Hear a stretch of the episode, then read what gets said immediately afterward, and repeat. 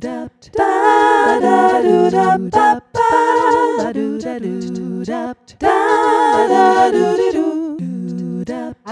mein Name ist Susanne. Herzlich willkommen zur 129.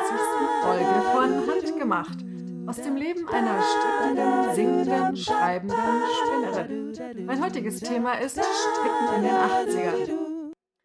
Ja, die äh, Folge ist äh, verspätet. Äh, das liegt daran, dass wir diesen Balkon renoviert haben. Das schwebt ja auch schon seit Jahren über unserem Haupt. Ähm, genauer gesagt, seit 2012 oder so haben wir festgestellt, weil ich habe nachgeschaut und das letzte Mal, als wir den gestrichen haben, war 2007 und man muss das eigentlich etwa alle fünf Jahre machen.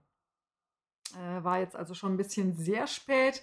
Wir haben die ganze Farbe abgeschliffen, wir haben neu gestrichen und das während der Osterfeiertage ähm, und zwar immer im Kampf mit dem äh, Lärmverbot, äh, äh, weil wir wollen natürlich nicht unsere Nachbarn hier wahnsinnig machen. In den, äh, oh, am Karfreitag irgendwie mit der Schleifmaschine, das geht ja nicht. Und dann, als wir damit fertig waren oder so gut wie fertig, bin ich gleich für fünf Tage nach Hamburg gefahren auf die Mensa-Jahrestagung. Das war sehr schön. Aber ich bin immer noch ein bisschen platt und äh, jetzt äh, sind die Ferien ja vorbei und wir haben auch gleich wieder Besuch bekommen und man sollte ja meinen, dass äh, der 1. Mai als Feiertag geeignet gewesen wäre, einen Podcast aufzunehmen. So hatte ich das auch geplant, aber gestern Nachmittag saß ich da so, ich bin so müde, ich bin so kaputt, ich kann nicht und habe es verschoben. Aber jetzt nach einer weiteren Nacht mit genügend Schlaf äh, habe ich äh, genug Energie. Hoffe ich, dass ich jetzt äh, hier wieder die Aufnahme machen kann. Und unser Besuch ist früh genug verschwunden, dass ich noch Zeit habe, bevor mein erster Schüler kommt. Und zwar hoffentlich auch bequem Zeit. Äh, es tut mir sehr leid, die letzte Folge war es, glaube ich, die so unglaublich gehetzt war, weil ich durch technische Probleme gestresst war und dann so wenig Zeit hatte. Ich habe jetzt auch wieder meinen alten Computer rausgezogen zum Aufnehmen. Das musste ich dann heute erstmal eine Dreiviertelstunde einrichten und äh, rumschieben und so. Und jetzt äh, drücken wir mir alle die Daumen, dass diese Aufnahme dann auch äh, ohne technische und Sound und sonstige Probleme in den Kasten geht und dass die Videoqualität auch äh, vergleichbar gut ist. Wobei mir persönlich die Audioqualität wichtiger ist als die Videoqualität. Das heißt, wenn jetzt das Bild ein bisschen schlechter wäre, aber dafür dass, äh, der Sound nicht dieses schreckliche Raschelgeräusch hat, dann würde ich das eventuell in Kauf nehmen. Hm, wenn das dann aber zu doof ist, dann muss ich mit zwei verschiedenen Geräten aufnehmen, dann wird es wieder komplizierter. Gut, also, deswegen war die Folge verspätet und ich sage es gleich, damit ich es später nicht vergesse. Die nächste Folge ist ja die 130. und das wird wieder meine englische Überblicksfolge sein. Das heißt, äh, die könnt ihr anschauen oder auslassen, je nachdem, wie euch das am liebsten ist. Dann komme ich gleich zum Feedback. Das hat sich äh, ein bisschen in Grenzen gehalten. Weiß nicht, ob es am Thema lag, wobei mich ganz viele Leute auf die äh, ganze Sache mit dem Socken, der Sockenstricken und wie und wer und wann angesprochen haben. Das mit dem Sockenwolle spinnen war für die meisten wohl weniger ein Thema. Irgendwer hat, glaube ich, zur letzten Folge schon gesagt, dass sie immer mh, hm, so kettengezwirntes Garn macht für Socken und dass sie äh, das Kablé erschien ihr zu kompliziert. Ha, das ist ein Feedback, was ich auf der Liste vergessen habe. Genau, das war nämlich auf YouTube. Ich habe vergessen, auf die YouTube-Kommentare zu schauen. Also eine von euch hat auf der letzten Folge auf YouTube kommentiert und das kann ich jetzt leider nicht nachschauen, tut mir leid, aber ähm, vielen Dank, genau. Und da ging es nämlich eben um verschiedene Arten Sockenwolle, äh, so wie in, dem, in der letzten Folge auch. Ansonsten habe ich äh, Feedback gehabt auf Reverie, hat sich Diana Münchhoff ge meldet, die gleich zwei Folgen in einem Rutsch geschaut oder angehört hat und die ihre Socken im, nach Bedarf strickt. Und zwar Stinos mit Bumerangferse und vier Nadeln. Also es haben sich sehr viele Leute auch gemeldet, die nur vier Nadeln insgesamt benutzen, was ich ja als äh, völlig abwegig abgetan habe. Wobei ich auch schon Socken mit 4 Nadeln gestrickt habe, also die Socke auf 3 Nadeln und eine zum Abstricken. Und zwar bei dem Isolda-Muster, weil das ist so eindeutig für, äh, für 4 Nadeln konzipiert, dass wenn man das mit 5 zu stricken versucht, man total wirr im Kopf wird. Eliandra hat gesagt, sie trägt ihre Socken eigentlich nur im Haus mit äh, so Baumwollsocken drunter oder in so Stiefeln, wo die dann reinpassen mit zwei Paar Socken übereinander. Und äh, die sagte, also sie kann das verstehen, wenn man verschiedene Socken zu unterschiedlichen Zwecken macht. Und Tini hat mir vorgeschlagen, anstatt das Loch in der Spitze meiner Socken zu flicken, doch eine neue Spitze dran zu stricken. Das ist wahrscheinlich für mich einfacher. Hm, gute Idee. Hm, werde ich noch mal drüber nachdenken. Also bis zu dem ganzen Stapel äh, Stoffwäsche bin ich jetzt noch nicht vorgedrungen. Äh, auf Instagram hat sich Elke Billeck gemeldet ähm, und sich bedankt für das Exemplar von The Knitter, was sie gewonnen hatte. Und außerdem hat sie Spüllappen gestrickt beim Hören der Sendung. Wallaby sagte, sie strickt immer Käppchen, Ferse und Top-Down. Nadelspiel, auch eine Vier-Nadeln-Fraktion. Äh, Nudelschnecke hat äh, Babygeschenke gehäkelt. Die hat sehr nette Minions-Mützen da gezeigt. 1, 2, 3, 4 Sterne ähm, hat mit der Spindel gesponnen. Das sah auch sehr gut aus. Und äh, mich würde ja interessieren, was das für eine Spindel war. Die Skyflyerin hat in der Mittagspause äh, Socken gestrickt und äh, Schokolade gegessen. Und die strickt mit Nadelspiel, wie ich das sehe. Und Eliandra hat den äh, Scandi Blend fertig gesponnen.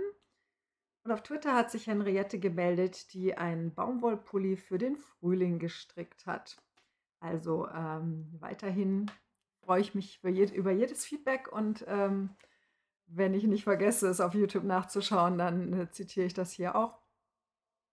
Und äh, also vielen Dank und äh, macht ruhig weiter so. Ich äh, liebe die ganzen Fotos. Ähm, ich habe irgendwie das Gefühl, was vergessen zu haben, aber wenn ich es vergessen habe, komme ich jetzt auch nicht drauf. Gut, dann erzähle ich euch, was ich in den letzten fast drei Wochen gestrickt und äh, gehandarbeitet habe. Das ist hm, ich dachte, es sei so überschaubar, dass ich nur ein Projekt zeigen könnte. Und dann habe ich aber mal so geschaut, was ich bei der letzten Folge aufgeschrieben habe. Und da hat sich herausgestellt, ähm, nein, ich habe doch etwas mehr als ein Projekt gehabt, an dem ich was gemacht habe. Und zwar, also an diesen Coriolis-Socken habe ich zwar nichts gemacht, aber ich wollte von denen noch ein Bildchen auf meinem Blog äh, zeigen. Ich habe da immer noch nicht weitergemacht, weil ich mich immer noch nicht entscheiden kann, wie ich da oben den Rand mache. Außerdem habe ich es scheinbar geschafft, ähm, aus diesen Socken zwei Nadeln rauszuziehen. Hm, da sind jetzt die Maschen ganz lose in der Gegend. Ich mache das mal nicht auseinander. Ich bin immer noch sehr skeptisch. Beim Anprobieren waren die Socken etwas eng. Das habe ich aber alles schon erzählt. Und ich kann mich immer noch nicht entscheiden, wie ich oben den Rand machen möchte. Ich hatte jetzt seitdem verschiedene Paare Coriolis-Socken in der Hand, die ich schon gestrickt habe. Und bei denen habe ich überall Perlmuster an den Rand gemacht. Ähm, es gibt von Cat Cadbury auch den Vorschlag, so einen Rollrand zu machen. Also nicht nur, dass es sich rollt, sondern äh, man strickt dann irgendwie links und äh, klappt es um. Das finde ich eigentlich recht attraktiv. Aber wenn das so lange Socken sind, Strümpfe ja fast, äh, dann sitzt dieser Rollrand direkt auf der Wade. Ich habe relativ dicke Waden und meine Hosen sind da auch immer sehr eng an der Stelle. Ich glaube, es wäre eine blöde Idee, da noch einen extra Wulst einzubauen. Also hm, schwanke noch. Das nächste Projekt, dafür muss ich jetzt hier runtertauchen. Hm, denn das habe ich gerade runtergeschmissen, als ich die Coriolis-Socken rausgezogen habe. Das war so. Das sind jetzt diese grauen Zehensocken, die ich stricken will mit der wahnsinnig dünnen dreifädigen Sockenwolle. Und dies ist der erste Socken, der ist soweit fertig, dass ich jetzt die Zehen anfangen könnte. Was bedeutet, ich muss mir jetzt überlegen, wie ich die Zehen stricke. Ich kann dem Muster, was ich da habe, nicht wirklich folgen, weil ich ja sehr viel Maschen habe. Also das sind jetzt 72 Maschen in die Runde. Normal nehme ich so 60 oder 64, je nachdem, was für dünne Nadeln oder dicke ich nehme. Und ich muss jetzt schauen, wie, wie ich da abteile für die 10 und äh, das dann in die Runde stricke. Das erschien mir recht kompliziert, deswegen habe ich ähm, es mir ganz einfach gemacht und habe den zweiten Socken schon angefangen. Ähm, ich kriege das jetzt hier nicht auseinander, aber auf jeden Fall seht ihr, das ist ein grauer Socken aus dreifädiger Regia, die es nicht mehr zu kaufen gibt, leider. Und der ähm, ist halt jetzt so 5 cm lang, das dauert noch. Aber es wäre natürlich eigentlich geschickter, den ersten erstmal ganz fertig zu machen. Wobei, so werde ich quasi auch noch eine von denen, die zwei Socken gleichzeitig stricken. Aber ich stricke ja nicht wirklich gleichzeitig. Und äh, bei den Coriolis-Socken habe ich es auch so gemacht, dass ich äh, bis zu dem Punkt gestrickt habe, wo ich mir dann was überlegen muss und dann habe ich gleich den zweiten angefangen. Das ist der große Vorteil, wenn man sehr viele ähm, verschiedene Nadeln hat. Wobei, ja, stimmt. Ich habe also da zwei Nadelspiele drin in den grauen Socken mit einem Millimeter. Einmal aus äh, Metall und einmal aus Carbon. Und ich kann mich immer noch nicht genau entscheiden, mit welchem ich lieber stricke. Ich glaube, bei der Dicke wäre mir eigentlich Metall lieber, aber diese hier, hier oder Haya, Haya Nadeln, die äh, sind super spitz und ähm, das ist mir fast ein bisschen viel. Gut, und dann habe ich bei dem Crazy Tea tatsächlich einen Teil der Fäden vernäht, aber nur einen Teil. Und habe festgestellt, dass ich das auf einer sehr kurzen Rundnadel habe. Also ich weiß nicht, ob ihr das hier seht. Hier ist es super puschelig. Das sind all die vielen Fäden, weil bei diesem Muster ich ja alle vier Reihen die Farbe wechsle. Und das habe ich dann mal einfach so in der Gegend rumhängen gelassen. Das kann ja so nicht bleiben. Und deswegen hatte ich mir vorgenommen, erst alle Fäden zu vernähen und dann weiter zu stricken. So sieht das dann aus. Das ist äh, die handgesponnene Wolle, die von dem Glowmintide übrig geblieben ist.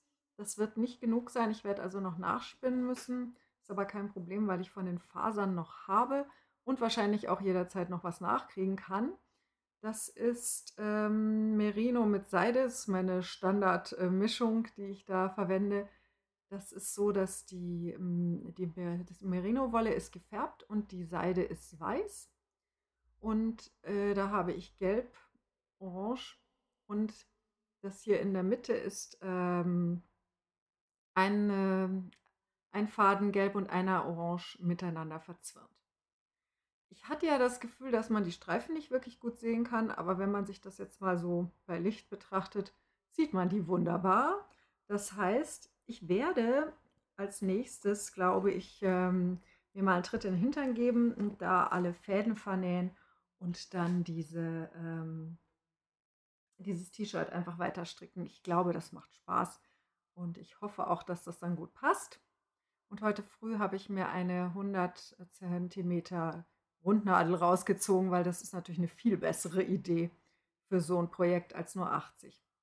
Und äh, wenn ich dann die Fäden vernäht habe, dann teile ich ab ähm, für die Ärmel und stricke dann den Körper äh, da weiter. Und ich weiß nicht, ähm, ob ihr das Crazy T vor Augen habt. Natürlich, alle Muster gleich. Das ist, äh, oben ist es ja so geringelt, das habt ihr gesehen. Und danach wird es mit verkürzten Reihen so gemacht, dass die Streifen so immer diagonaler werden quasi. Das ist sehr cool. Ich habe ja dieses äh, Crazy Stripes, heißt es, glaube ich, die äh, Strickjacke davon auch schon gestrickt. Ähm, das, ist, das sieht sehr gut aus. Und dann habe ich äh, ein weiteres Projekt angefangen, denn ich brauchte ja zum Verreisen ein Verreiseprojekt und habe das grüne grün-weiße Merino, was ich auf der Spindel gespinnt, gespinnt habe, genau gesponnen habe, fertig und habe angefangen, daraus Socken zu stricken. Und der erste ist schon über die Ferse hinaus, ähm, geht jetzt so den Fuß entlang. Das war Äh, ich überlege gerade, zum, zum Garn erzähle ich im Spinnteil dann nochmal was. Aber das ist, äh, glaube ich, ein relativ dünnes Garn geworden. Und ich weiß nicht, ob man das hier sieht. Das ist ja Cablé. Und das hat ähm, vier Fäden. Zwei äh, im Uhrzeigersinn, also zwei in die eine Richtung. Die habe ich dann in dieselbe Richtung verzwirnt. Das wird dann, kriegt dann sehr viel Drall und äh, kringelt sich wie doof. Und dann habe ich das gemeinsam, also zwei von diesen Fäden, je zwei fädigen Fäden, in die andere Richtung verzwirnt. Das heißt, es hat wahnsinnig viel Drall, das Garn, ähm, auch wenn das hier am Ende nicht so aussieht. Und es ist mir, glaube ich, sehr dünn geraten. Was ich dieses Mal das erste Mal mache, ich bin sehr neugierig, ist, ich habe das Garn nicht gewaschen, bevor ich es verstricke. Und ich hoffe mir davon, dass das ähm, fester und dichter wird. Ich stricke doch so locker. Ich hatte auch schon ein Problem. Ich habe das angefangen am ähm, Abend, bevor ich verreist bin. Habe ich dieses erste Bündchen gestrickt. Ach so, ich sollte vielleicht sagen, welches Muster. Das ist ähm, Warte mal, Vanilla is the new black ist das, was in rechts ist. Und das hier ist, glaube ich, Rip is the new Vanilla. Das ist auf jeden Fall ein Annie Fletcher Muster. Man macht oben eins rechts, eins links für ungefähr zweieinhalb Zentimeter. Den Rest des Beines macht man drei rechts, eins links. Das habe ich jetzt nach Muster gemacht, war aber jetzt die ganze Zeit schlecht gelaunt, weil ich so unglaublich ungern drei rechts, eins links stricke und ich finde auch nicht, dass das gut aussieht. Und äh, übrigens super interessant, ich ziehe scheinbar zwischen zwei Nadeln immer besonders fest an und das führt hier dazu, dass zwischen den Rippen die linke Masche immer bei den Nadelübergängen besonders fest ist. Ähm, das ist mir jetzt erst aufgefallen die letzte Zeit. Alle anderen sind lockerer. Ich weiß nicht, ob sich das noch verwächst, wahrscheinlich schon. Hm. Auf jeden Fall hatte ich das angefangen und habe dann im Zug fleißig gestrickt, aber auch nicht so fleißig, wie ich gedacht habe und habe auf der Tagung auch immer mein Strickzeug mitgeschleppt und weiter dran gearbeitet. Und am Freitag, am zweiten, also eigentlich am dritten Tag, wo ich weg war, habe ich dann in einem Café, wo ich gesessen, es war gar kein Café, es war ein Tee, Teeladen mit oben Ausschauen quasi.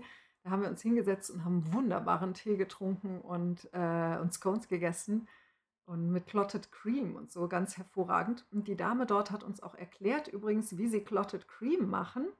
Und ähm, das kann ich euch auch gleich erzählen. Die nehmen nämlich ein Päckchen weiche Butter und äh, schlagen das mit der, also die machen das mit der Küchenmaschine, aber sie meint, mit dem Knethaken würde das vermutlich auch gehen und gießen dann immer so ein bisschen Sahne an, bis das so die Konsistenz hat, die diese Clotted Cream haben soll. Das war sehr gut. Auf jeden Fall habe ich da den Socken anprobiert, weil ich dann an dem Punkt war, wo ich dachte, dass ich als nächstes die äh, Zunahmen für die Ferse anfange. Und es war zu eng.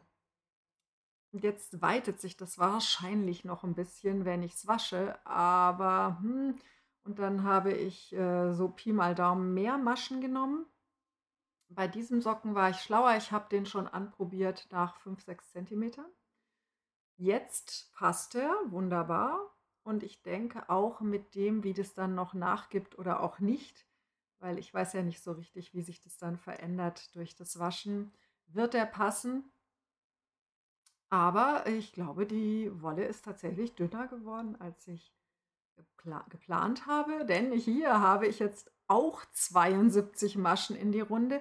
Ich stricke das allerdings mit 1,25er Nadeln und da ich experimentiere noch rum. Also das, ähm, wie sich jetzt das Gestrickte anfühlt, gefällt mir sehr gut.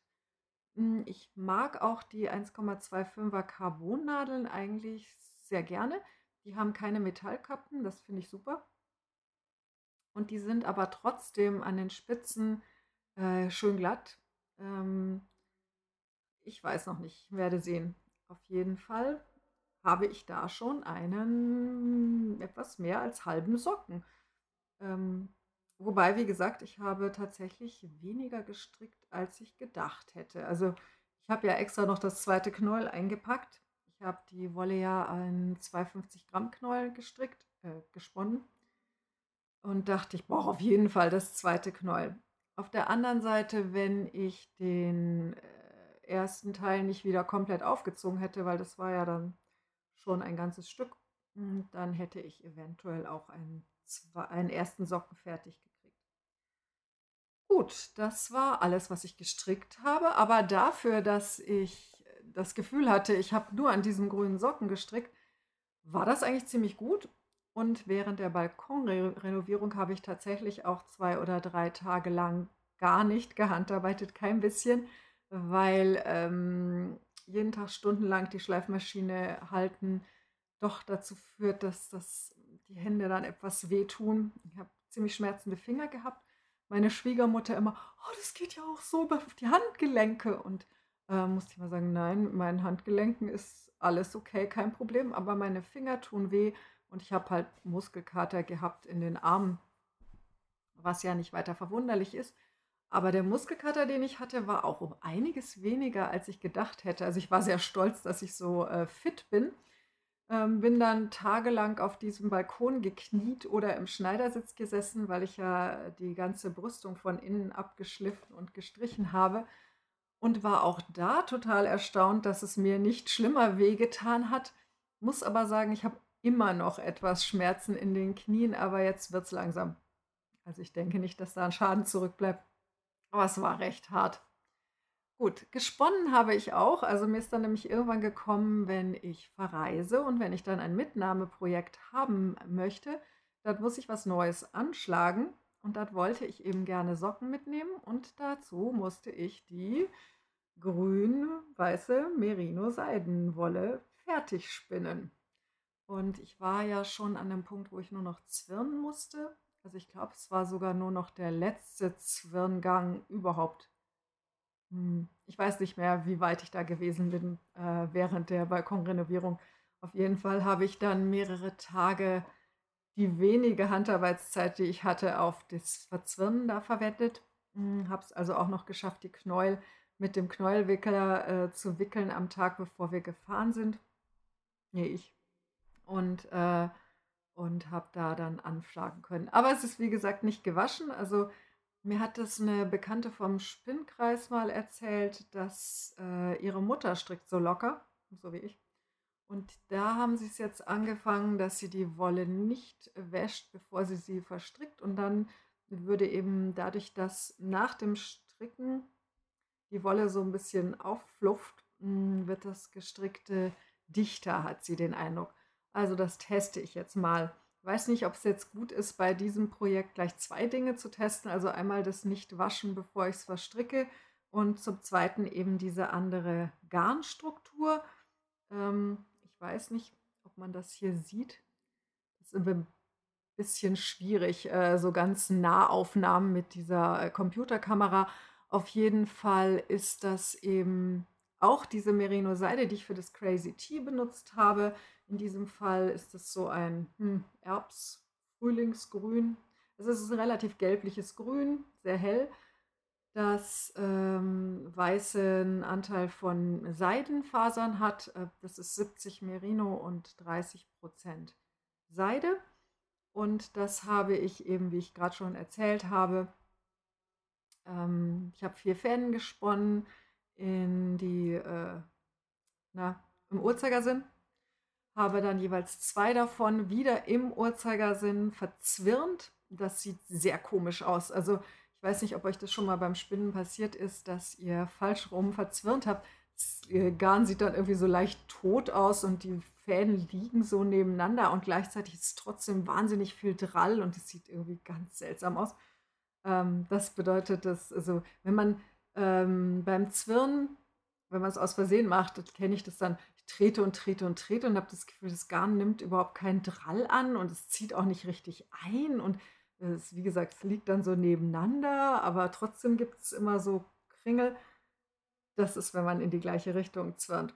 Das habe ich gemacht, eben mit jeweils zwei Fäden und die daraus resultierenden Fäden habe ich dann gegen den Uhrzeigersinn verzwirnt. Da habe ich dann die größere Spindel genommen, auch eine Bosworth Äh, ich weiß gar nicht, das ist in meinem MIDI. Also ich habe ja drei. Ich habe eine Featherweight, mit der habe ich das gesponnen. Das ist meine leichteste. Dann habe ich eine Mini. Ich überlege gerade, ob die, welche die Featherweight und welche die Mini ist, aber das ist euch ja jetzt egal. Und dann habe ich eine Midi aus so einem Zebraholz oder sowas. Ich weiß nicht mal mehr die ganzen Holzsorten. Und mit der habe ich das dann gegen den Uhrzeigersinn versponnen. Das hat sehr viel Drall gebraucht. Wenn man das Garn anschaut, sieht es aus, als wäre das zweifädig. Das liegt eben daran, dass, äh, dass es das in gewisser Weise ja auch ist. Äh, normalerweise hat Kablegarn, so wie ich das früher gemacht habe, also erst in die eine, dann jeweils zwei in die andere Richtung mit ganz viel Drall und dann wieder jeweils zwei in die erste Richtung das hat so ähm, fast einen geflochtenen Charakter. Also man hat lauter so Beulen, die so gehen und auf der anderen Seite gegengleich, äh, also quasi eine Beule so und die andere leicht versetzt an der, äh, an der nächsten Seite 90 Grad versetzt. Das ist wirklich schwierig zu erklären hier. Vor allen Dingen so, dass die Leute, die das nur hören, vielleicht auch noch irgendwas kapieren. Mhm. Auf jeden Fall, das äh, reguläre Kablegarn ist recht ähm, hat lauter so Beulen und ist äh, fühlt sich fast grob an, weil das so eine Struktur hat. Die ist ja nicht glatt. Äh, normales zweifädiges Garn dreht sich halt so und ist dann irgendwie glatter und das Kablegarn ist, ähm, rauer. Aber das Spannende war mit dem Kablegarn, dass das Beulige zwar mir aufgefallen ist beim Stricken dass ähm, das Garn, wenn es so über den Finger läuft und so, dass es so mehr Widerstand hat quasi, weil ich mehr Beulen habe. Aber wenn man es dann verstrickt sieht, dann ordnet sich das anders an und dann sieht es super glatt aus. Und ähm, wie gesagt, für Zopfmuster ist es super. Also total klasse. Wofür sich Kablegarn gar nicht eignet, ist zum Beispiel äh, so Lochmuster. Das sieht nicht gut aus. Also dafür ist wahrscheinlich am besten tatsächlich zweifädiges Garn. Solche Überlegungen übrigens, welches Garn für welches äh, Projekt und so, die kann man finden in dem Yarnitecture, heißt es so, Buch von äh, Gillian Moreno. Moreno. Aber ich bin, habe ich ja schon erzählt, ich habe das Buch noch nicht ganz durchgelesen. Ich glaube, es ist ein sehr gutes Buch.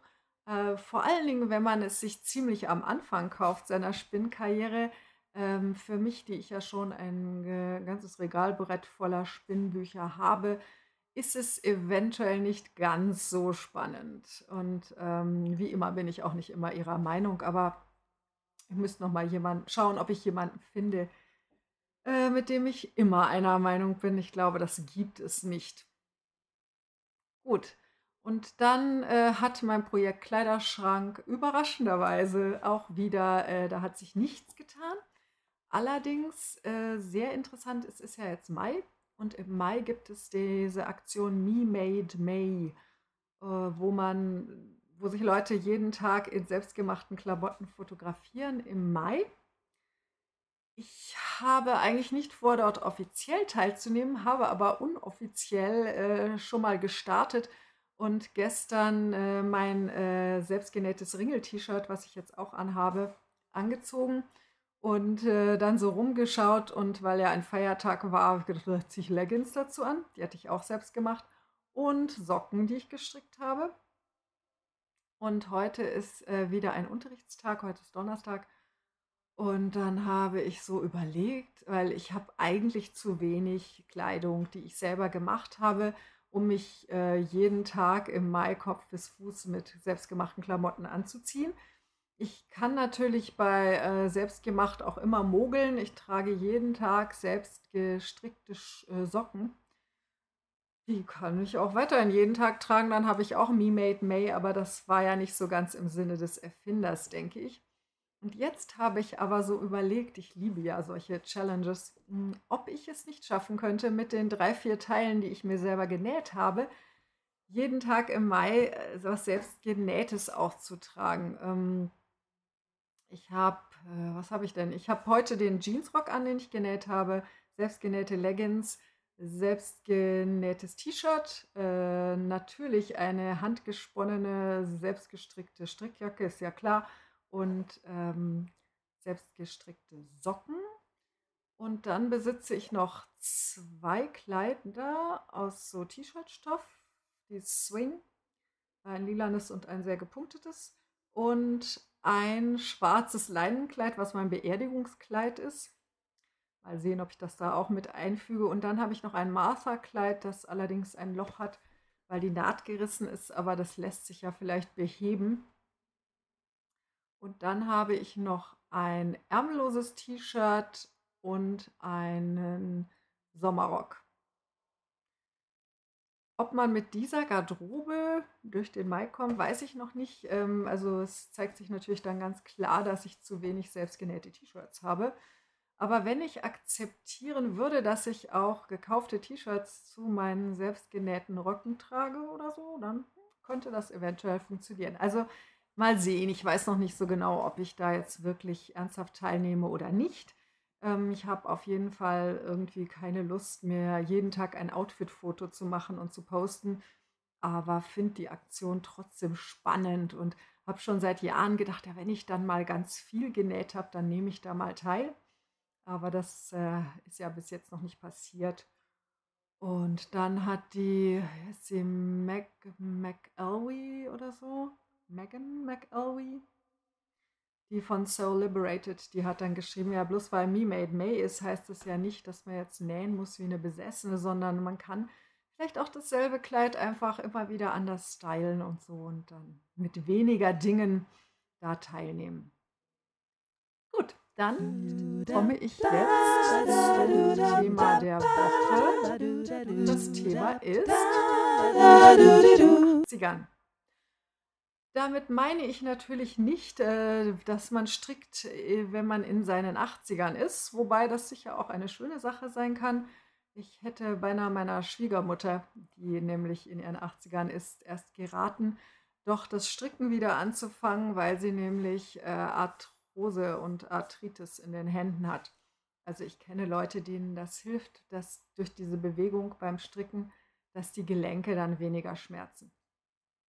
Ich hatte bei dieser Balkonaktion übrigens auch das Gefühl, dass das Zwirn mit der Spindel tatsächlich hilft, um die äh, Schmerzen schneller wieder wegzubringen.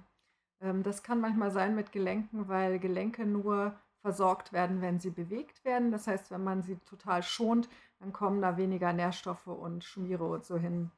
Also muss man ausprobieren, ob das die Sache besser macht oder nicht. Also Stricken in den 80ern so, jetzt ändert sich hier die Beleuchtung gerade drastisch, weil eine äh, Wolke vor die Sonne geht. Über mir ist ein Dachfenster. Äh, sehr dramatisch. Also, ähm, ja, ich habe ja Ende der 70er angefangen zu stricken, 1977 um genau zu sein, im Urlaub in England. Und die liebe Eliandra, die Julia, hat mich da auch draufgebracht und hat gesagt, ja, in den 80ern, da hat sie äh, so Pullis gestrickt, da hat man ein Viereck gestrickt vorne und ein Viereck hinten. Und dann hat man da äh, Ärmel dran gemacht und zwar alles ganz gerade mit U-Boot-Ausschnitt. Das war auch die Konstruktion, die meine Mutter das erste Mal wieder hat stricken lassen, eben in diesem besagten Urlaub in England 1977 hat sie sich tatsächlich im Urlaub Wolle gekauft und äh, für mich als erstes einen Pullover gestrickt mit ähm, weißen und roten Blockstreifen, sehr schick. Das war total angesagt, Ende der 70er.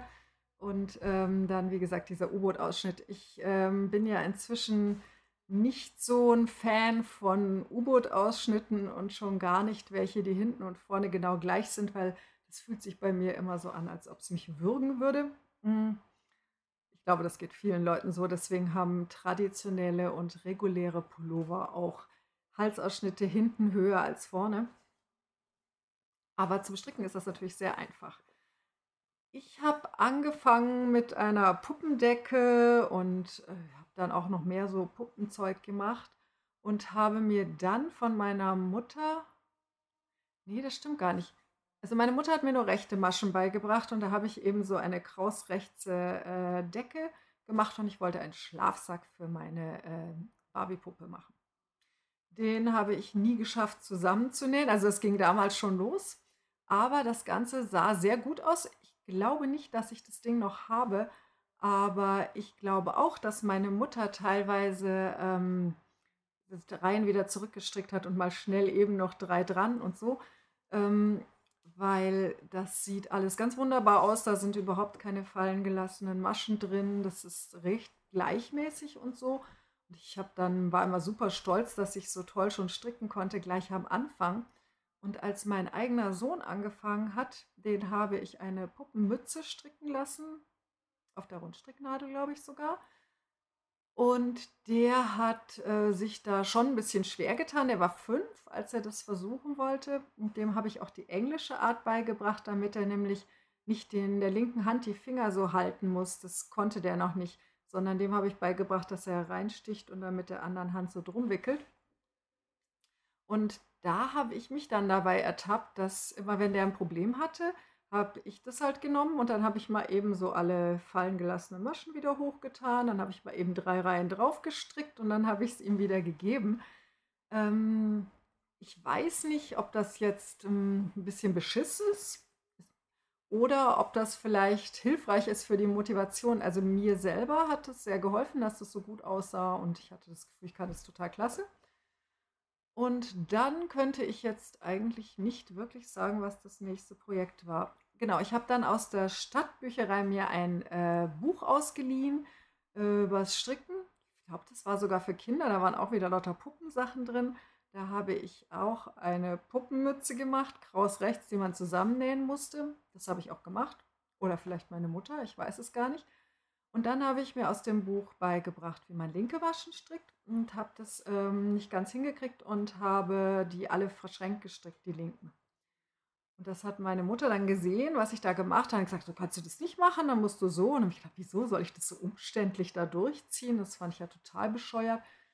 Also das wäre meine große Chance gewesen, Combination Knitting zu lernen.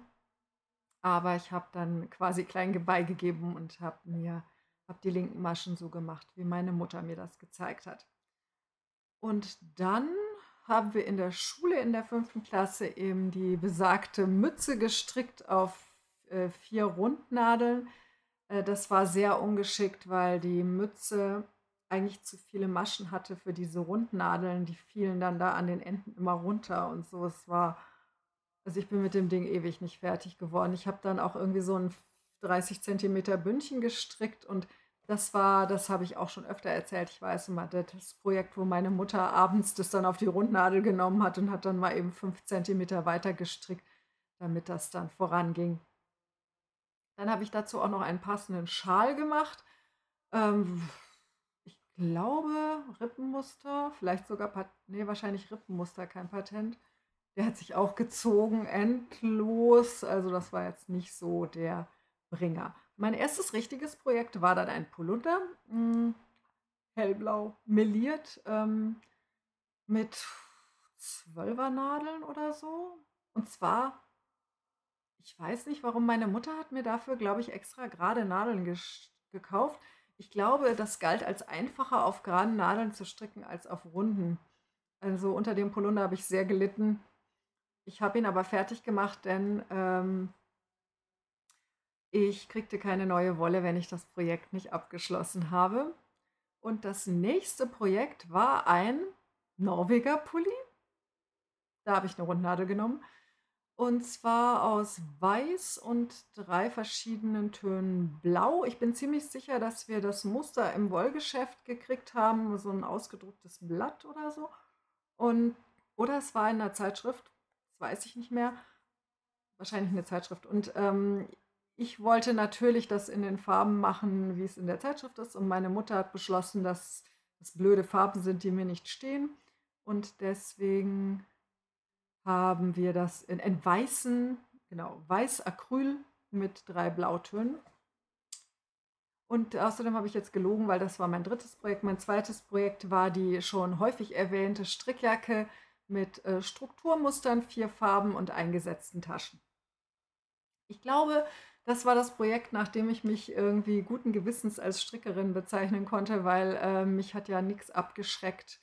Und ähm, Man muss aber für diejenigen von euch, die nicht in den 80ern stricken gelernt haben, sagen, dass Pullover quasi so die normale Voreinstellung war für die 80er.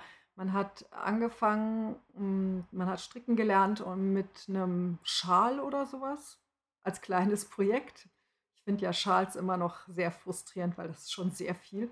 Und dann hat man Pulli gestrickt weil hm, in den 80ern musste da ja auch nicht groß was figurbetont sein. Die Mode kommt ja teilweise jetzt wieder. Hm, das heißt, wir haben tatsächlich einfach gerade Vierecke hochgestrickt. Ähm, ich habe teilweise auch schon ziemlich bald in die Runde gestrickt, bis zu den Ärmeln halt und dann geteilt und vorne und hinten fertig gestrickt.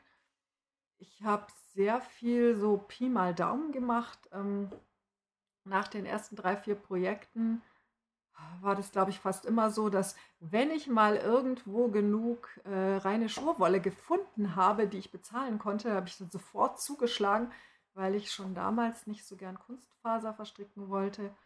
Ähm, so auch aus Ökogründen. Und ähm, dann habe ich einfach so angeschlagen, auch so ungefähr. Also da habe ich auch keine Maschenproben gemacht, nichts man strickt einfach so mal drauf los und es muss bloß möglichst weit sein. Ähm, ich habe auch einen sehr denkwürdigen äh, Pulli gemacht aus äh, Baumwollgarn mit zweieinhalb Millimeter Nadeln mit Ajourmuster, also Lochmuster. Ähm, der hat, der war so weit, dass mir die äh, Ärmel, die Seitennähte hingen mir auf der Schulter quasi schon halb über den Oberarm drüber. Da habe ich jahrelang dran hingestrickt. Das hat sich sehr gezogen. Und ich weiß noch, dass ich den mit hatte in Frankreich. Und ähm, da haben die sehr gestaunt, wie komisch ich stricke.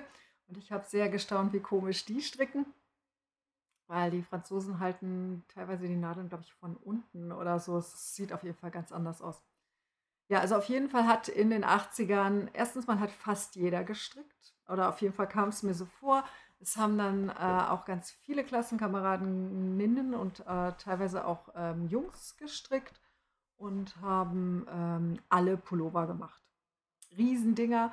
Also ich habe damals gerechnet, dass ich die, die Weite ähm, für ein Vorderteil oder ein Rückenteil muss 60 Zentimeter sein. Und, äh, und die Ärmel haben wir dann normalerweise gerade angesetzt. Also ganz übliches Vorgehen war von mir eben, ich fange in der Runde an, Strecke hoch, bis ich das Gefühl habe, ja, passt ungefähr von der Länge bis zu den Ärmeln.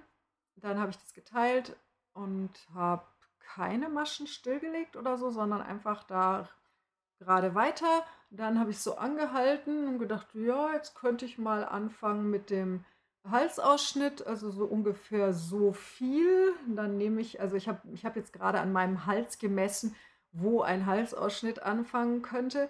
Ähm, dann halte ich das an das Gestrickte und denke, okay, das sind also jetzt so zwölf Maschen. Und dann stricke ich hier weiter und denke, naja, nehme ich mal ein bisschen, oh, bisschen mehr, ein bisschen weniger ab. Ja, und jetzt ab jetzt stricke ich gerade hoch, dann wieder anhalten, denke, ja, passt. Hm. Und ähm, das gleiche macht man dann hinten auch. Und dann näht man äh, das, die Schulternähte zusammen und nimmt Maschen aus auf dem, aus dem Seiten hier und strickt dann einfach in die Runde. Also das gibt dann so eine Form, wo die Arme eigentlich am besten, die Ärmel sitzen am besten, wenn man die Arme zur Seite raushält. Und ähm, dann strickt man in die Runde und nimmt so ungefähr jede hm, sechste, siebte Reihe ähm, zwei Maschen ab, hier unterm. Und, und dann, wenn man dann so das Gefühl hat, naja, das ist jetzt so genug mit den Maschen, dann strickt man noch ein bisschen länger hält das immer so an und dann ist man quasi fertig. Das war, wie gesagt, eigentlich in gewisser Weise sehr einfach. Ähm, in anderer Hinsicht hat es natürlich ewig gedauert, weil das waren Riesenpullis. Aber irgendwie war das auch egal. Ich hätte mir auch gar nicht so viel Wolle leisten können, dass ich dann ständig neue Projekte anfange. Das ging ja gar nicht. Und ich musste auch immer irgendwelche Ersatzwollen äh, nehmen, weil die äh, also Austermann war ganz viel in den Handarbeitszeitschriften die Marke und das war ja viel zu teuer. Das musste man dann so als Garnpaket bestellen. Das, um Gottes Willen, das kam ja überhaupt nicht in Frage. Ähm, An Mustern ist es so, also das ist mir so besonders aus, aufgefallen, als ich so 2006, 7, 8 wieder so richtig zu stricken angefangen habe. Und da war dann auf einmal das Internet und da waren dann englischsprachige Anleitungen und da gab es so viel Auswahl und es gab so tolle Ideen. Ähm, das gab es ja alles nicht, ähm, sondern ich habe teilweise, ähm, wie gesagt, Anleitungen aus dem äh, Strickgeschäft gehabt oder ich habe dann angefangen, die Carina zu kaufen. Das habe ich, glaube ich, auch schon ein paar Mal erzählt. Ich saß dann zufällig mal im Zug neben einer Dame, die bei Carina gearbeitet hat und ähm, habe ihr dann gesagt, naja, also ich finde die Zeitschrift super. Also da waren nicht nur Handarbeiten drin, sondern auch noch alles Mögliche. Das war quasi so ein jüngerer Ableger der Brigitte damals. Ich gesagt, aber ihr macht äh, jeden Sommer eine fette Schlagzeile steht, jetzt neu, der Marine-Look. Und äh, jeden, äh, was weiß ich, jeden Herbst irgendwie ja, für die herbstliche Jahreszeit ganz toll, ähm, so Zopfmuster. Und ähm, das hat sich alles wirklich ziemlich wiederholt, hatte ich den Eindruck. Aber vielleicht kam das auch nur daher, dass ich diese Zeitschrift einfach viele, viele Jahre ganz treu und brav jeden Monat gekauft habe oder wie oft die rauskam. Und äh, irgendwann gab es dann die Verena, die habe ich auch. Also ich habe jetzt erst ganze Stapel Verenas entsorgt. Hm. Die habe ich immer gekauft, auch zu Zeiten, wo ich fast gar nicht gestrickt habe. Und ähm, aber in den 80ern war es so, da habe ich am Anfang habe ich mir noch keine Zeitschriften gekauft, um Gottes Willen, ist so teuer. Also es war einfach alles so teuer. Ähm, ich habe, ähm, ich weiß noch, dass ich 25 Mark Taschengeld im Monat gekriegt habe mit 14. Nee, später, weil mit 14 habe ich 20 Mark gekriegt und meine Freundinnen hatten alle so 25 oder 30. Das war alles ein bisschen blöd, aber meine Eltern haben gebaut und da war da nicht mehr so viel Geld übrig. Das sehe ich auch ein. Auf jeden Fall habe ich sehr, sehr viele Sachen gestrickt, Freischnauze. Oder ich hatte eine Vision, wie ich das ja jetzt immer noch habe. Ich habe zum Beispiel eine Mitschülerin gesehen, die saß vor mir in irgendeinem Bio oder so Unterricht und die hatte einen äh, Entrelac-Pulli an. Und ich habe das Muster angeguckt und gedacht, wie macht man das? Das ist gestrickt, das kann ich sehen. Wie geht das? Das ist ja super faszinierend. Und dann habe ich irgendeine weiße Baumwolle genommen, die zu Hause noch rumlag. Ich habe keine Ahnung warum. Oder habe ich die gekauft?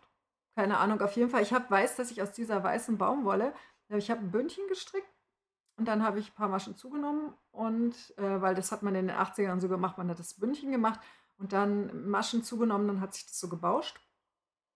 Und dann habe ich einen weißen Entrelac-Polunder gestrickt. Also mir war nicht so ganz klar, wie ich das mit dem Entrelac und dem äh, und der Ärmelschrägung machen soll. Außerdem hatte ich, glaube ich, zu wenig Wolle. Und diesen Polunder habe ich auch unglaublich viel getragen. Der hatte nicht mal richtig so Armausschnitte, sondern der war fast komplett äh, offen. Ich glaube, ich habe unten nur ganz bisschen zugenäht. Hm, das war insofern ganz günstig, weil ich nämlich dann so Fledermausärmel-Shirts hatte und die konnte man unter diesen Polunder tragen. Also es gibt von mir ein Foto, wo ich bei einem Schulkonzert mit einer anderen Schülerin vierhändig Klavier spiele mit dem Orchester und da trage ich diesen Polunder in der Zeitung. Naja, auf jeden Fall äh, solche Sachen. Oder ähm, eine Sch Mitschülerin ist gekommen und hatte so einen gekauften gestrickten Pulli an. Die waren in den 80ern auch Mode. Und da war Lochmuster drin und gedacht, hm, das Muster sieht so cool aus wie macht man das? Und dann habe ich der halt stundenlang auf dem Pulli geglotzt, bis ich drauf gekommen bin, wie das Muster äh, gestrickt ist. Das war so eins mit immer so drei Löchern, zwei unten, eins oben. Ähm, und die waren so auf diesem Pulli verteilt, ähm, schon regelmäßig, aber es waren sehr weite Bereiche glatt rechts dazwischen. Und solche Sachen habe ich nachgebaut. Ähm, und meine Mutter hatte eben ein großes Brigitte Handarbeitsbuch und alle Techniken, die ich lernen wollte, ähm, häkeln, sticken, nähen, äh, wie setze ich einen Reißverschluss ein oder ähm, wie stricke ich Ajourmuster oder ähm, zweifarbig oder Intarsia. Das habe ich mir alles aus diesem Buch dann abgeguckt. Da habe ich auch mein erstes Paar Socken gestrickt, da war ich 13. Ähm, das waren auch erfolgreiche Socken, aber ich habe durch diese Anleitung trotzdem nicht kapiert, wie das geht. Mm, und das war, weiß ich nicht, ob das jetzt noch so viel ist oder nicht. Heutzutage, wenn ich irgendwas lernen will, gehe ich auf YouTube und gucke mir ein Video an. Oder ich lese irgendwo was im Internet. Aber damals, wenn ich was lernen wollte, dann musste ich halt jemanden finden, der mir das zeigt, oder ich musste es selber rauskriegen. Und ähm, mir ist auch letztens erst wieder gekommen mit den ähm, Anleitungen. Ich weiß nicht, wie das heutzutage ist in deutschen Strickzeitschriften, aber ich bin inzwischen voll gewöhnt an die äh, englischsprachigen Muster, wo ja jeder Pieps angegeben ist, wie man das macht. Aber ähm, deutsche Muster früher auch komplizierte waren. Es ging ja darum, dass da möglichst wenig Platz verbraucht wird beim Drucken. Und da ist dann sowas wie, hier ist ein Rapport von dem Lochmuster.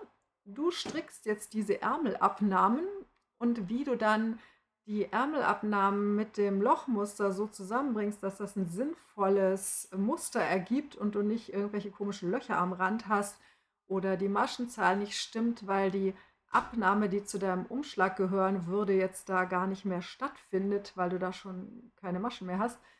Das musste man alles selber machen und da stehen dann so Dinge wie das linke Vorderteil gegengleich stricken. Ähm, sowas gibt es in amerikanischen Anleitungen inzwischen nicht mehr. Ich finde das sehr schön, wenn alles ordentlich erklärt ist und ich da nicht mh, hm, so viel denken muss. Ich kenne auch Leute, die eben auch in den 70er, 80er Jahren stricken gelernt haben. Die sagen, ich brauche doch nicht so ein Muster, das da die ganze Zeit meine Hand hält. Was soll der Blödsinn? Das kann ich doch selber. Kann ich schon, muss ich aber nicht. Ähm, es ist aber trotzdem natürlich äh, hilfreich, wenn man jemand ist, der äh, einen Pulli angucken kann und kann den dann nachstricken. Ähm, ich habe zwischenzeitlich äh, als Teenager auch mal überlegt, mein Geld mit dem Pulloverstricken zu verdienen. Also Geld verdienen wäre eine super Sache gewesen und ich habe ja sowieso die ganze Zeit gestrickt. Und dann hat meine Mutter sich erkundigt im Strickgeschäft und die haben gesagt, Dafür müsse man jemand sein, der in einer Woche einen Pullover stricken kann. Und die geben einem das Vorderteil und einen Ärmel. Und dann muss man das Rückenteil und den anderen Ärmel danach abstricken. Und das, äh, da hatte ich das Gefühl, dass mit Schule und allen Schikanen das wahrscheinlich nicht klappt bei mir. Also ich bin nie ähm, professionelle Strickerin geworden. Aber ich hätte mir das eigentlich schon zugetraut, ähm, das da so abzustricken, aber ich hätte mir nicht zugetraut, dann jede Woche ein Pullover fertig zu kriegen. Und ich weiß auch nicht, ob die meinen, dass man einen ganzen Pullover und dann von diesen nachgestrickten halt dann zwei macht pro Woche. Keine Ahnung. Auf jeden Fall, wie gesagt, also es gibt da viele Leute, die eben in der Zeit gelernt haben oder auch davor, weil da war es ja dann vergleichbar, die, äh, die das Gefühl haben, das ist doch alles super einfach und äh, oder eine, die dann gesagt hat, ja, sie hat dann so einen anderen Pulli und da legt sie das so drauf und dann strickt sie das halt entsprechend. Wobei ich dann sagen muss, ja, und dann stricke ich das halt entsprechend und dann wasche ich den Pulli mit dieser Kaufwolle und dann ist der 5 cm breiter. Wobei natürlich bei solchen Dingen wie den 80er Jahre Schnitten diese 5 cm dann auch wiederum recht egal sind. Die fallen dann gar nicht auf. Hm. Dann war es so, ähm, mit dem also Wolle war, wie gesagt, für für mich war alles teuer. Das das war sicher nicht für alle Leute so. Äh, das meiste, was man gekriegt hat, hat einen ganz hohen Polyacrylanteil gehabt oder war ganz Poly. Also, zum Beispiel habe ich diesen schicken Norweger-Pullover aus 100% Acryl gestrickt und auch die sehr schöne Strickjacke mit den vielen Mustern und habe mich dann schrecklich gewundert, dass die nicht wärmt. Hm, das lag daran, dass das Acryl war. Und ähm, dann habe ich auch geschaut, dass ich mehr Naturfaser, also vor allen Dingen Schurwolle eben stricke. Hm. hm. Jetzt muss ich auch noch gähnen, ist ja peinlich hier. Und ähm, das andere waren Nadeln und so. Also meine Mutter hatte immer Prim. Ich glaube, ob man Prim oder Adi, Adi hatte jetzt in Westdeutschland, war eine Frage der Gegend, in der man aufgewachsen ist. Bei uns gab es nur Prim. Gab gar keine anderen. Und da hatten wir halt die, äh, also Rundnadeln. Meine Mutter ähm, fand Rundnadeln total cool, weil die hat in ihrer Jugend eigentlich nur so mit so geraden äh, Jackennadeln gestrickt und da hängt dann immer das ganze Gestrick dran. Das, ich stricke da nicht so gerne mit, muss ich sagen. Mm, die eignen sich allerdings sehr gut für diese englische Stricktechnik, wo man da immer so den Faden so rumschlingt. Dann kann man sich die lange Nadel unter den Arm klemmen und dann ganz schnell stricken. Also ich habe ziemlich schnell mit Rundnadeln angefangen und alles, was kleiner war, so äh, Mützen, Handschuhe, Socken und so, haben wir mit dem Nadelspiel gemacht, auch Prim. Und wie gesagt, da hatte ich ja jetzt noch einen ganzen Berg zu Hause. Ich habe äh, am Anfang immer die Nadeln meiner Mutter natürlich verwendet und äh, nach und nach äh, wurden aber dann auch welche angeschafft, wenn ich ein Projekt hatte, wo wir keine passenden Nadeln zu Hause hatten. Und als ich dann nach München gezogen bin, 1986, und mir dann auch meine eigene Stopfnadel gekauft habe, die, ich könnte sie euch jetzt zeigen, ich habe sie da in der einen äh, Stricktasche drin, dann äh, da habe ich auch angefangen, dann neue Nadeln zu kaufen. Das war aber auch immer alles Prim. Was mir inzwischen bei den Primnadeln nicht so gut gefällt, ist, dass die Spitzen recht stumpf sind. Die sind relativ schwer und die haben einen Knick. Also der Metallteil vorne ist ein bisschen geknickt an einer Stelle. Ich finde das unnötig und ähm, mag das nicht so gerne. Äh, ich habe dann in den, was war, nee, nicht mal in den 90ern, sondern in Anfang des 2000er, weiß nicht, als ich wieder angefangen habe zu stricken und mich mit Strickblocks bestellt, ja genau, so zehn Jahre ist es eigentlich erst her, habe ich dann alles in Adi gekauft. Ähm, die habe ich auch alle noch. Und dann bin ich auf Holz umgestiegen und äh, Carbon jetzt, weil Holznadeln gibt es nur bis 2 mm. Alles, was dünner ist, kann man natürlich nicht aus Holz machen, ist ja klar. Also nicht mal Ebenholz, glaube ich, ist hart genug dafür dass man daraus eine 1 mm Nadel macht, die nicht sofort zerbricht. Aber Carbon geht sehr gut. Also hat sich schon einiges verändert und ich finde das total klasse. Also es, ich habe auch äh, immer, wenn ich konnte, so besondere Garne gekauft. Wir haben zum Beispiel mal Silvester in Worpswede gefeiert, 1985. Also Sil Silvester 85, also von 84 auf 85 war das, glaube ich oder von 85 auf 86, also eins von diesen beiden Jahren. Und da habe ich in so einem Kunstgewerbeladen habe ich Wolle gesehen. Handgefärbt, pflanzengefärbt mit so Sprenkeln, die ist lila mit äh, leicht rosa Sprenkeln. Und das Coolste ist, ich hatte einen Strang noch, also ich habe äh, so Schiss gehabt, dass mir die zwei Stränge, die ich habe, nicht reichen für einen Pulli dass ich einen wahnsinnig kurzkastigen Pulli gestrickt habe daraus. Und als er dann komplett unmodern war und ich dafür viel zu dick, habe ich den weggetan, schweren Herzens. Aber ich hatte noch einen zweiten Strang Wolle und aus dem habe ich eine Liesel gestrickt und die trage ich immer noch. Also ich habe Wolle von 1900, weiß nicht, 86 oder so, 85. Daraus trage ich noch eine, eine Jacke. Hm, naja, Weste. Aus einem Strang kann man nicht so arg viel machen, muss man sagen. Auf jeden Fall, also das war immer so eine Sache. Gibt es auch was mit reiner Schurwolle? Und das war dann furchtbar kratzig. Und ähm, ja, ich habe zum Beispiel dann für mich selber zweifarbiges Patent erfunden, weil irgendwer hat mir gezeigt, wie man Patentmuster strickt. Und dann habe ich gedacht, man könnte das doch auch mit Streifen machen. Da habe ich so rumprobiert. Und dann habe ich ein Patentmuster gehabt am Schluss, wo äh, sich eine Linie grüne Maschen so hochgezogen hat und äh, quasi die Rippe, die dann nach innen geht von dem Patent, die war immer eine Reihe gelb und eine lila. Also meine Vorliebe für farbige Kleidung, die war in den 80ern auch sehr ausgeprägt. Das war ich aber nicht die Einzige. Wobei ich glaube, meine Farbkombis waren teilweise recht legendär.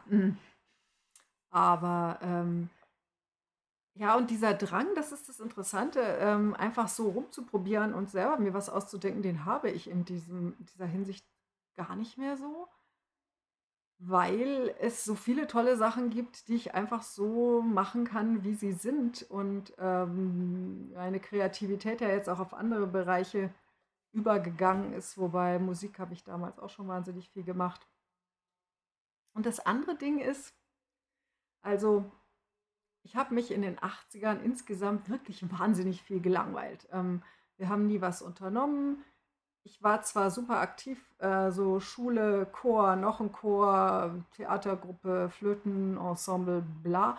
Aber ansonsten war da nichts. Das heißt, wir saßen Wochenends ähm, zu Hause rum und wussten nicht so recht, was wir mit uns anfangen sollen. Fernsehen gab es bei uns immer erst frühestens am Nachmittag. Unter der Woche erst nach dem Abendessen. Da war meine Mutter sehr strikt. Und ähm, für die äh, Jüngeren unter euch, es gab früher auch unter der Woche tagsüber kein Fernsehen. Da kam nichts. Äh, ich weiß noch, als ich in den 90ern einen Kollegen hatte, der zu spät zur Arbeit kam und sagt, er hat äh, die Zeit beim Frühstücksfernsehen vergessen. Ich habe gedacht, wie bitte? Fernsehen in der Früh? Ähm, ja, das gab es also in den 90ern schon, aber in den 80ern nicht. Und das heißt, ich hatte ja Ferien und Wochenenden, die haben sich endlos gezogen. Und ähm, da ist man ja dann doch auch ein bisschen kreativer. Ähm, das habe ich eben als auch gemerkt, äh, in dem Monat, wo ich mehr offline war, ich hatte viel mehr gute Ideen. Das heißt, äh, wenn man gute Ideen haben will, ist es vielleicht auch eine gute Idee, nicht so viel äh, im Internet unterwegs zu sein. Hm, da werde ich noch weiter rumtesten. Ich glaube, das hört auch nie richtig auf, dass man da testet, weil äh, es gibt ja nichts im Leben, für das man so eine endgültige Lösung findet und das war es dann auf ewig. Es ändert sich ja alles immer. Gut, also das war jetzt kein so richtig historischer Überblick über die 80er Jahre, so sehr äh, subjektiv geprägt, aber ähm, ich äh, muss immer wieder daran denken, dass sich wirklich einiges geändert hat. Was sich auch geändert hat, muss ich dazu sagen, ist, dass es inzwischen total seltsam ist, wenn man in der Öffentlichkeit strickt. Ähm, wir haben, äh, ich und die, die Julia, auch bei dem Jahrestreffen auch oft da gesessen und gestrickt. Und da haben einige auch gesagt, sie stricken auch aber sehr viele auch nicht. Und äh, das war jetzt nicht so normal, wie ich das eben auch aus den 80ern kenne, wo irgendwie die halbe Klasse irgendein Strickzeug in der Hand hatte oder in der Uni auch, äh, während wir dazugehört haben. Gut, dann äh, würde ich sagen, ich höre jetzt hier mal auf. Ihr findet alle äh, Dinge, über die ich geredet habe, verlinkt äh, auf creativemother.de äh, in dem Post zu dieser Folge. Das ist äh, handgemacht Folge 129. Ihr könnt euch äh, melden bei mir ähm, per E-Mail auf susanne.creativemother.de. Es gibt einen Thread in der Podcasting auf Deutsch für den handgemachten Podcast. Creative Mother auf Reverie. Free Mama auf Pinterest, Instagram und Twitter. Und dann gibt es ja noch meinen Patreon. Vielen Dank an alle, die dort äh, immer noch treu äh, den Podcast unterstützen. Ähm, die hatten jetzt auch wieder ihr neues Rundschreiben. Äh, euch äh, beteiligt, dann bekommt ihr auch jeden Monat ein äh, Rundschreiben zu allen möglichen Themen von mir. Und dann äh, war's das. Dann sage ich bis zum nächsten Mal. Ciao. Da da da